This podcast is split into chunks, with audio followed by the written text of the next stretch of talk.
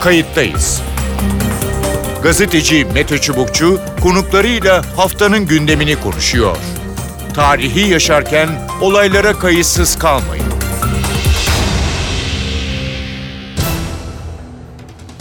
İyi günler bir kayıttayız programıyla daha karşınızdayız. Tarihe ışık tutmak ve olan biteni anlamak için önümüzdeki dakikalarda sizlerle birlikte olacağız. Ben Mete Çubukçu, editörümüz Sevan Kazancı.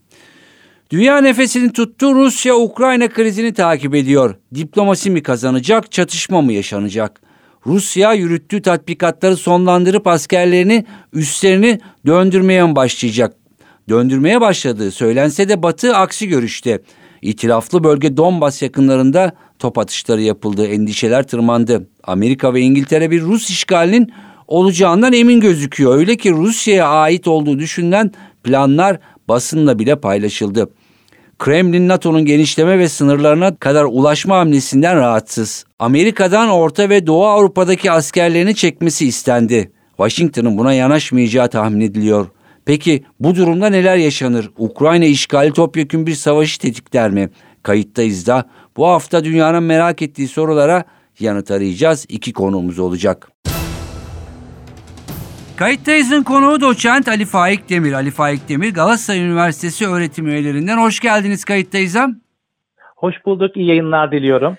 Ee, çok teşekkürler. Ee, ne dersiniz? Uzun süredir Amerika ile Rusya arasındaki bilek güreşi, itiş kakış, tehditler e, devam ediyor. Amerika sürekli işgal edeceksiniz diyor. Rusya hayır etmeyeceğiz diyor ama e, 130 bin e, asker sınırda e, koca bir ordu, zırhlı araçlar e, hazır e, bekliyor. E, ne dersiniz? Amerika Rusya'yı yıldırmak mı istiyor? Rusya saldıracak mı? E, nedir durum? Yani bu tabloya bakıldığında yaklaşık bir aydır, bir buçuk aydır bir e, Rusya e, Ukrayna'ya saldıracak söylemi dünya basınında sürekli geçerli. Şimdi e, bunun için şunu düşünmek lazım. Rusya'nın bundan önce yaptığı operasyonları hatırlayalım. Hı hı. Kırım olsun, Gürcistan, Abhazya, Osetya olsun, e, Suriye olsun birçok operasyonda Rusya'nın böyle bir şekilde gireceği zaman Rusya girdi girecek gibi sözün çok anlamlı olmadığı düşüncesindeyim. Yani bu sürekli bunun e, çevrilmesinin bence e, Batı cephesinde yeni bir şey yok sözünü getiriyorum. Peki Batı ya da Rusya karşısında olanların ne yapacağını duyamıyoruz. Hep Rusya Ukrayna'ya saldıracak. Rusya askerlerini sınırda tutuyor. Teyakkuz hali var. Sürekli tatbikat yapılıyor. Doğru. Ve tüm söylemde Rusya girecek üzerinde. Hı. Ama şunun karşılığında bunu göremiyoruz. Peki Rusya girerse ekonomik yaptırımların dışında özellikle NATO'nun, Batı'nın ve Amerika'nın ne yapacağını net göremiyoruz. Bence esas ilginç olan bu. Sürekli bir Rusya girecek var. Hı hı. Tarihler veriliyor. 15 Şubat, 16 Şubat, 20 Şubat. Dikkat ederseniz sürekli tarihler veriliyor. Rusya girmeyeceğiz diyor. Evet askerleri sınırda tutuyor. Evet o gerilimi yükseltiyor. Lugansk e, o devletin konuşmaları var. Sanki bir şekilde bu provokasyonla Rusya bir an önce girsin der gibi bir tablo çıkıyor ortaya. Yani Rusya'nın yaptığını doğru bulmuyorum ama şunu söylemek istiyorum. Rusya yapmasın demenin karşılığında Hı. Rusya karşıtlarının ne yaptığını da göremiyorum. Evet e, acaba yani bu söylemi sürekli yükselterek işte işgal edecek girecek derken hani Rusya'ya bir şekilde yani Rusya'dan hayır girmeyeceğiz e, ve askerleri çekeceğiz noktasına mı getirmek istiyor yani bir harekete geçmeden? Ya Rusya evvelden bir şartlarını ortaya koymuş. Yani bu devletlerin NATO'ya girip girmemesi ya da bunun üye alınıp alınmamasını zaten sorgulamıyoruz. Ukrayna bu aşamada NATO'ya üye olamayacağını hepimiz biliyoruz.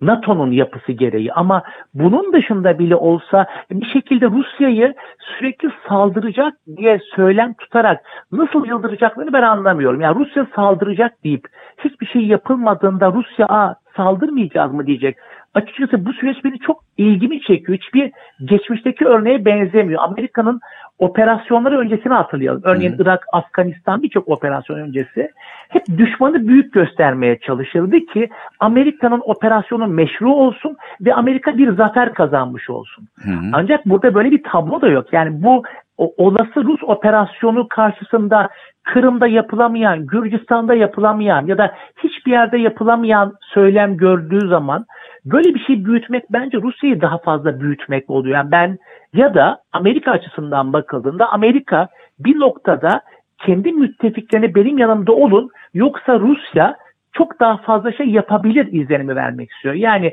Rusya karşıtlarının bir anlamda bir araya gelmesi gerekliliğinin altı çiziliyor diye düşünüyorum. Peki ee, ne dersiniz yani yeni dönemin e, işte savaş ya da çatışma ortamının e, alan kadar e, yani hibrit savaşlar dediğimiz farklı mecralarda devam edeceği e, söyleniyor. Bu yani şu ana kadar yaşadığımız e, buna bir örnek teşkil eder mi acaba? Evet çok doğru çünkü hibrit savaşlar dediğimizde artık diplomasi savaşlarından bahsediyoruz, medya savaşlarından bahsediyoruz, enerji savaşlarından bahsediyoruz ya da işte e, bir anlamda velayetli olan savaşlar, vekalet savaşlarından bahsediyoruz. Çok farklı savaşın farklı veçeleri de var. O yüzden bugün aslında Rusya ve Batı'nın savaştığını görüyoruz. Askerler ve ordu savaşmadan bir anlamda bir itibar savaşı da oluyor. Bir güç dengesi savaşı da oluyor. Ya da gücünü savaşmadan da göstermek ya da göstermemek mümkün. Unutmayalım esas bunun arkasında ciddi bir ekonomik mücadele de var. Yani Hı-hı. burada enerji fiyatlarından, gaz fiyatlarından, petrol fiyatlarından, e, ekonominin e, gidişatından, krizin turizme olan yansımalarından yani böyle bir e, teyakkuz halinin yani Ukrayna merkezli bir gerginlik halinin bölgesel, çevresel ve küresel boyuta yansımaları da var kuşkusuz. Peki. Ee, şimdi e, Rusya işte şartları yani NATO'nun genişlememesi, Ukrayna'nın alınmaması gibi çok e, zaten yakın zamanda alınması söz konusu da e, değil. Bunu çok fazla dile getirmesi acaba yani biraz hani ne derler e, deyim yerindeyse çaptan düşen NATO'yu yeniden konsolide etti diyebilir miyiz? Ne dersiniz? Yani bir araya getirme Amerika'nın da böyle tam plan da, olabilir tam mi? Da bunu düşünüyorum. Yani aslında özellikle Fransa'nın De Gaulle politikasına geri dönmek gibi Avrupa merkezi bir güvenlik anlayışı yerine Avrupa'nın tek başına yani transatlantik ittifak olmadan, NATO olmadan bunu sağlayamayacağın altını çizmek. Yani bir noktada Rusya'ya karşı sizin ayakta durmak istiyorsanız Amerika'ya ihtiyacınız varın altını da çizmek istiyor Amerika Birleşik Devletleri. Bu tabii ki NATO'nun içinde bir birlikte olmayı gerektirecek. Çünkü unutmayalım e, Fransa'da, Almanya'da çok farklı sesler de var. Özellikle Fransa, Almanya diyorum. Fransa dönem başkanı hı hı. olduğu için Almanya'da e, tabii yönetim değişti ama e, Avrupa'nın önemli bir ülkesi ve Rusya ilişkileri önem veren bir ülke. Çünkü doğal gaz anlamında Rusya bağımlı bir ülke. O nedenle bu krizde Ukrayna e, üzerinden Rusya'ya yaptırım dendiğinde Avrupa-Rusya ilişkileri dediğimiz zaman Amerika çok rahat konuşuyor. Çünkü Amerika'nın bu anlamda mağduriyet olamazken Avrupalıların eli Amerika kadar serbest değil. O nedenle burada çok farklı nedenlerden dolayı Rusya ilişkileri üzerinde başka okumalar da gerekiyor. Hı hı. O nedenle Rusya'ya dur demek gerekiyor. Ama bence şu geçerli. Rusya Ukrayna'ya girdiği an NATO Ukrayna'ya girecek ve Rusya'yı buradan çıkartacak da diye bir açıklama görmedim ben. Peki. Ne dersiniz girer mi? Ben açıkçası burada zaten Rusya'nın Ukrayna'nın doğusunda olduğunu düşündüğümüz zaman Ukrayna'ya daha fazla girmesi için bir neden olduğunu düşünmüyorum. Yani hep bunu birçok basın kurumuna konuşurken diyorum ki aslında herkes Ukrayna'ya girecek derken girmeyecek demek çok rasyonel değil bizim açımızdan ama bu tabloda neden girsiniz soruyorum. Bilmediğimiz bir faktör olabilir ya da bizim şu an duymadığımız bazı şeyler olabilir ama bugünkü unsurda Rusya'nın bu kadar büyük bir olayda girmesi ya da şunu sormak istiyorum. Rusya girmez ise korku imajı mı yaratmak istiyor Batı? Yani bu kadar caydırma Rusya'nın yılmasını mı sağlayacak ya da bu anlamda zaten Rusya girmekten daha çok etki yaptığı için girmekten mi vazgeçecek? Hı hı. Yani bu da düşünülebilecek şeyler. Peki. Son sorum olsun o zaman. Ee, şimdi e, şöyle bir e, tez var. Ee, evet Gürcistan 2008 ama daha yakın 2014'te Kırım'ın işgal edilmesi, evet. ilhak edilmesi. O iki tane bölgenin artık fiili olarak ayrı diyorum ben o iki Donbas bölgesinde. Doğru. Yani Rusya oraya el koydu. Belki ileride kendine e, bağlayacak. E, şu şey var yani eğer Rusya sınırlandırılmazsa e, ileride de e, yani çok hani uygun bulduğu zaman bunu çok rahatlıkla yani uluslararası artık hukuka da aykırı olarak gerçekleştirebilir. Yani o gücünü kullanarak oraya buraya da girebilir deniyor. Ne dersiniz? Şimdi tabii bunun son örneklerinden biri yine Kazakistan'da da oldu hatırlarsanız. Yani Kazakistan örneğinde e, bu süreç içerisinde Rusya'nın girebileceği dendi. Ama kolektif güvenlik anlaşması örgütü çerçevesinde Rusya müdahale etti ve çekildi. Yani sonuçta Rusya'nın bir nüfuz alanı eski Varşova Paktı üyeleri ve eski Sovyetler Birliği'nde hala gücünü korumak istiyor. Bu bahsettiğim ülkelerin hepsi aslında eski Sovyet toprakları da Varşova Paktı ki bunu e, Rus Dışişleri Bakanı da söylüyor. Yani eski Varşova kendi eski güvenlik alanlarında da kendine yakın ya da kendine düşman olmayan devletler ve politikalar istiyorlar. Ki bugün hani Bulgaristan ve Romanya'ya baktığımızda işte Avrupa Birliği üyesi ülkeleri görüyoruz. Karadeniz'e kıyısı olan ama eskiden onlara yakın olan ülkelerden Evet. bahsediyoruz. O yüzden bence buradaki politikalarda Rusya bu e, gücünü ve etkisini korumak istiyor. Tabii Suriye'deki ya da başka yerdeki gücünü de anlatmaya gerek yok. Ama diyor ki eski alanlarımı da asla bırakmayacağım. Nüfuzumu orada korumak istiyorum dediği gibi bir imaj olduğu açık. Hele Putin'in düşündüğü zaman politikasında asla güç politikasından vazgeçmeyecektir. Peki. O zaman bekleyip e, göreceğiz. E, belki ileriki haftalarda tekrar e, konuşacağız. E, Ali Faik Demir çok teşekkür ediyorum programımıza katıldığınız ve yorumlarınız için. Kayıttayız'ın konuğu Profesör Mithat Çelikpala. Mithat Çelikpala Kadir Has Üniversitesi öğretim üyelerinden. Hoş geldiniz programımıza. Hoş bulduk. İyi yayınlar diliyorum. Çok teşekkürler. Ee, siz Rusya'yı e, çalışıyorsunuz, yakından izliyorsunuz e, yıllardır. Ee, şimdi ne dersiniz? Yani e, çok en başa almak istemiyorum ama e, Rusya tarafından bakacak olursak e, nasıl bir düşünce e, tarzı ya da kendine yönelik tehdit tarzı ya da kendine göre belki emperyal tavır e, diyebiliriz. Ne dersiniz yani Rusya'nın konumlanması anlamında bu krizde? Bu krizi aslında hani Ukrayna'yı özellikle bir bağımsız devlet olarak kabul edip etmeme ya da işgal edip etmeme üzerinden son dönemdeki tartışma devam ediyor ağırlıklı biçimde. Hı hı. Ama benim bakış açımla Rusya meseleyi bir küresel mesele olarak görüp neredeyse 1990'ların başından beri ciddiye alınmadığını düşündüğü o küresel denklemde e, en büyük iki aktör dediği Çin ve ABD ile birlikte e, büyük aktör olarak görülmesini sağlayacak adımı attığını düşünüyor. Hı hı. Neyi kastediyorum? Şimdiye kadar Rusya'nın ya da Moskova'nın değerlendirmesinden bakıldığında hep argüman şudur. Rusya eğer bir küresel büyük güçse varlığını sürdürür e, ve kendisini güçlü bir devlet olarak her yerde gösterir. Bu yakın çevresi dahil olmak üzere. Eğer güçlü değilse bu mümkün olmaz. Hı hı. E, kim güçlü aktördür diye Rus düşünürler ya da siyasetçiler son dönemde muhtemelen Putin ve çevresi de e, kendilerine sorduğunda aslında iki aktörü tanımlarlar. Bir tanesi Çin, bir tanesi ABD. Neden bu ikisi? E, dikkat ederseniz AB ya da Avrupa'nın büyük aktörleri de yok bu denklemde. Hı hı. Çünkü düşündükleri şu, güvenlik ve askeri politikalar bağlamında herhangi bir başka aktörle görüşmeden karar alabilen kim var sorusunu sorduklarında kendilerine verdikleri cevap Türk, Rusya, Çin ve ABD. E, küresel politikalarda da özellikle Batı ile ilişkilerindeki bu güvenlik politikalarını nasıl değerlendireceğiz diye baktıklarında da hep bir Amerika ile muhatap alınmak çabası içindelerdi. E, görünen o ki bu Ukrayna meselesinde istediklerini elde ettiler. Yani Rusya 1990'ların başından beri uzakta kaldığı Avrupa güvenliğinin tartışılması, tanımlanması, şekillendirilmesi sürecinde yeniden sahneye döndüğünü düşünüyor bir. Hı hı. İkincisi bunu ABD ile yapıyorlar. Yani büyük küresel aktör artık onları ciddiye aldığını düşünüyor. Hı hı. Ve üç, yakın çevresindeki bu nüfuz alanları yaratma politikasında e, şimdiye kadar olmadığı biçimde başarılı olduklarını düşünüyorlar. Çünkü yazılı bir takım belgeler gidip geliyor diplomatik alanda. O belgelerle herhalde istedikleri alanı genişletmeye çalışıyorlar. Belki dördüncüsü de şunu söyleyebiliriz. E, Biraz böyle zorlama politikaları uygulamaya başladılar. Baskı kuruyorlar. Bu baskıyla birlikte muhtemelen bu kararları bütün herkese kabul ettirecek hale gelecekler. E, Ben hala Rusya'nın diplomatik alanda olduğunu düşünüyorum. Yani büyük bir askeri operasyon harekata girişip kendisini e, Moskova'nın zorlu bir duruma düşüreceğini sanmıyorum kısa vadede. Ama uzun vadede Ukrayna meselesi sürekli gündemi meşgul edecek. E, kısa çatışmalar göreceğiz şimdi gördüğümüz gibi. E, ufak tefek bir takım gerginliklerle karşı karşıya kalacağız. Ruslar da muhtemelen, muhtemelen mümkün olduğunca bu konuyu sürekli kullanacaklar. Kendi nüfuz alanlarını da korumaya çalışacaklar. Hı hı. Peki.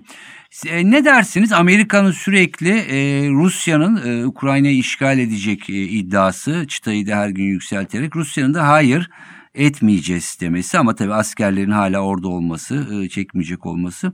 E, Amerika acaba yani e, bu söylemi sürekli tekrar ederek Rusya'nın çıkıp ya evet etmeyeceğiz ve çekiliyoruz demesini mi bekliyor? Neden böyle bir politika gidiyor yoksa elinde ciddi istihbarat mı var? Bir takım istihbaratların olduğu doğru ama mesela kamuoyuyla paylaşılmayan ya da arkada görüşülen konulara dikkat edildiğinde başka yazılardan baktığımızda Amerikan sanki istihbaratın da bu resmi biçimde askeri operasyonun hani gerçekleşeceği konusunda soru işaretleri olduğunu düşünüyorum. Burada Ruslar her seferinde böyle bir harekata girişmeyeceklerini söylüyorlar. Hı hı. Ona rağmen dikkat ederseniz ya da sizin söylediğiniz gibi bunu yükselterek gidiyor Amerikalılar.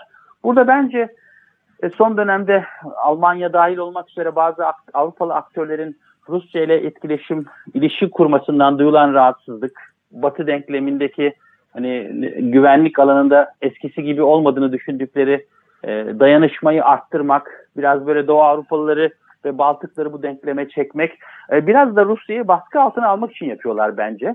Neden böyle düşünüyorum? Çünkü hı hı. dikkat ederseniz Sovyetler Birliği'nin çöküşü sonrasında Batı dünyası ya da Batı güvenlik şemsiyesi e, doğuya doğru sürekli genişledi. Rusya'nın nüfuz alanını daralttı. E, biz hani hep şöyle bakıyoruz. Hı hı. E, acaba Rusya kazanıyor da kaybediyor mu? Ukrayna işgal altına geliyor mu? Ama dikkat ederseniz Sovyetler Birliği'nin çöküşünden bu yana Batı'nın nüfuz alanı Rusya'ya doğru Amerikan yönlendirmesiyle sürekli olarak genişledi. Yani son NATO genişlemeleriyle Ukrayna'nın ne diyelim batı sınırları Rusya'nın nüfuz alanının sınırı halindeydi. Aradaki aşağı yukarı 10 yıllık süreçte biz sürekli Ukrayna'nın içindeki iç siyaset dengelerine odaklandık. Bir Rusya yanlısı geldi, bir Batı yanlısı. Evet. E, bu çerçevede Amerikalılar bir türlü konsolide edemediler. Bir seçimde yüzde 40 bir taraf, bir diğer taraf yüzde 40 gibi ilerliyordu. E, Kırım'ın işgaliyle birlikte ben şöyle düşünüyorum. Rusya'nın nüfuz alanı çok daraldı. Ukrayna'nın doğu sınırlarına yakın bir yere doğru geldi. Amerikalılar da bu anlamda Ukrayna'yı konsolide edip Rusya'nın nüfuz alanını gittikçe daraltma konusunda bir bir, bir, bir ittifak yaratıyorlar. Hı hı. Bu söylem de bunu destekliyor. Şöyle böyle baktığımızda artık Ukrayna'da hani Rusya'ya yakın duracak bir siyasetçi kalmadı. Yok evet. Kamuoyunun gelinde de böyle bir eğilim yok. E, bunu konsolide edecekler bir. İki tabii batıdan güvenlik desteği sağlamak adına Ukrayna ordusunun kurulması, altyapının yenilenmesi, Ukrayna'daki dönüşümün sağlanması gibi süreçlerde e, yüksek Rusya tehdidiyle birlikte hani destek sağlıyorlar. Yani altyapıyı kuruyorlar. Ve plus tabii son dönemde bir de şey girecek muhtemelen Mete Bey. E, Karadeniz meselesi. Evet. Amerikalıların giremedikleri tek alandı Karadeniz güvenlik anlamında. Montreux tartışmalarıyla birlikte. Evet. Şimdi Ukrayna'da eğer bu denklemin içine sokulabilirse Karadeniz'deki dengeleri değiştirecekleri bir zemin yakalayabilirler.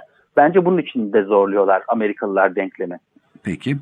Ee, ne dersiniz? Ee, yani birçok yorum yapıldı. Ee, yapılanlar arasında şunlar da e, var. Ee, Rusya bir yandan da e, özellikle bu AB-Amerika dengesini biraz bozmak çünkü işte bu ticari anlaşmalar efendim enerji anlaşmaları vesaire amaçlıyordu. Bir diğer görüşte bunu yaparken diğer yandan yani artık biraz daha e, ne derler düşük profil çizen e, NATO'yu da NATO'nun da yeniden canlanması belki konsolide etmesini de hani e, ister istemez sağladı. NATO birden e, tekrardan ortaya çık yani ortaya çıktı derken daha sesini yükseltir oldu. Ne dersiniz bu iki yoruma?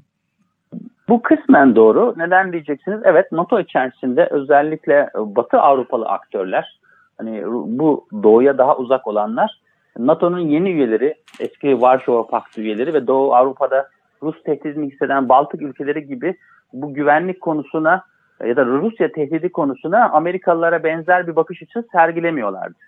Şimdi bu denge değişmiş vaziyette bu açıklamalarla. Bu doğru.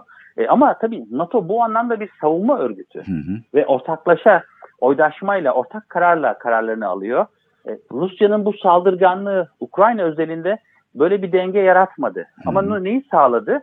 E, Doğu Avrupalı aktörlerin güvenliğini sağlamak adına NATO daha konsolide hareket etmeye başladı.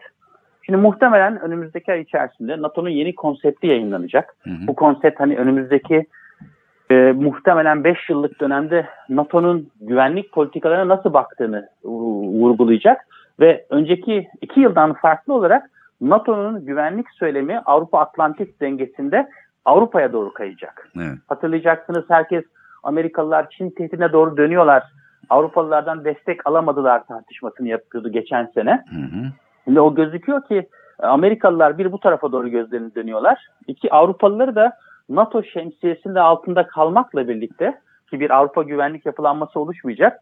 Amerika'nın da parçası olacağı ya da transatlantin Atlantik tarafının da içinde olduğu bir Avrupa odaklı güvenlik politikasına döndürecekler.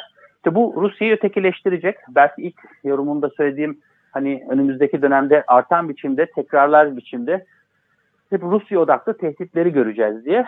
Onu da yaşayacağız. Ama burada ağırlık Berlin'le başlayıp İkinci Dünya Savaşı sonrasındaki dengelerde hızlıca Ukrayna'nın doğu sınırlarında odaklanacak bir tampon bölgeye doğru gidiyormuş Gidiyor. gibi gözüküyor. Yani küresel düzen aslında güvenlik politikaları devam ediyor. Bizim o küreselleşme Rusya'yı da içselleştirecek bir güvenlik ağı tartışmasında anladığım kadarıyla Rusya dışlanacak ve Avrupalılar da bunu kabullenecekler gibi gözüküyor. Ama enerji bağlamında bu ilişkileri kısa vadede ben beklemiyorum.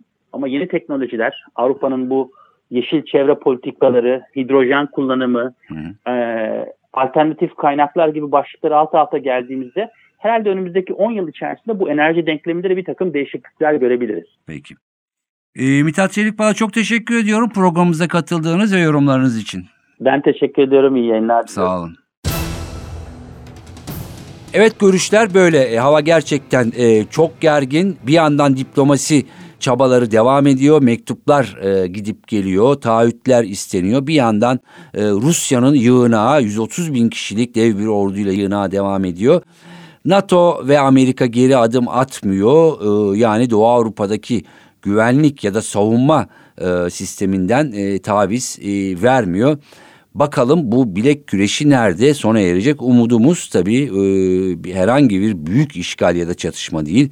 E, diplomasi masasında bu işin çözülmesi hep birlikte e, göreceğiz. Çünkü o krizin Türkiye'yi etkileme kapasitesi gerçekten e, çok fazla. Önümüzdeki hafta farklı bir konuda yeniden birlikte olmak amacıyla hoşçakalın.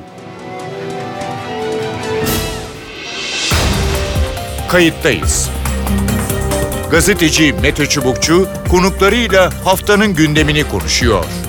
Tarihi yaşarken olaylara kayıtsız kalmayın.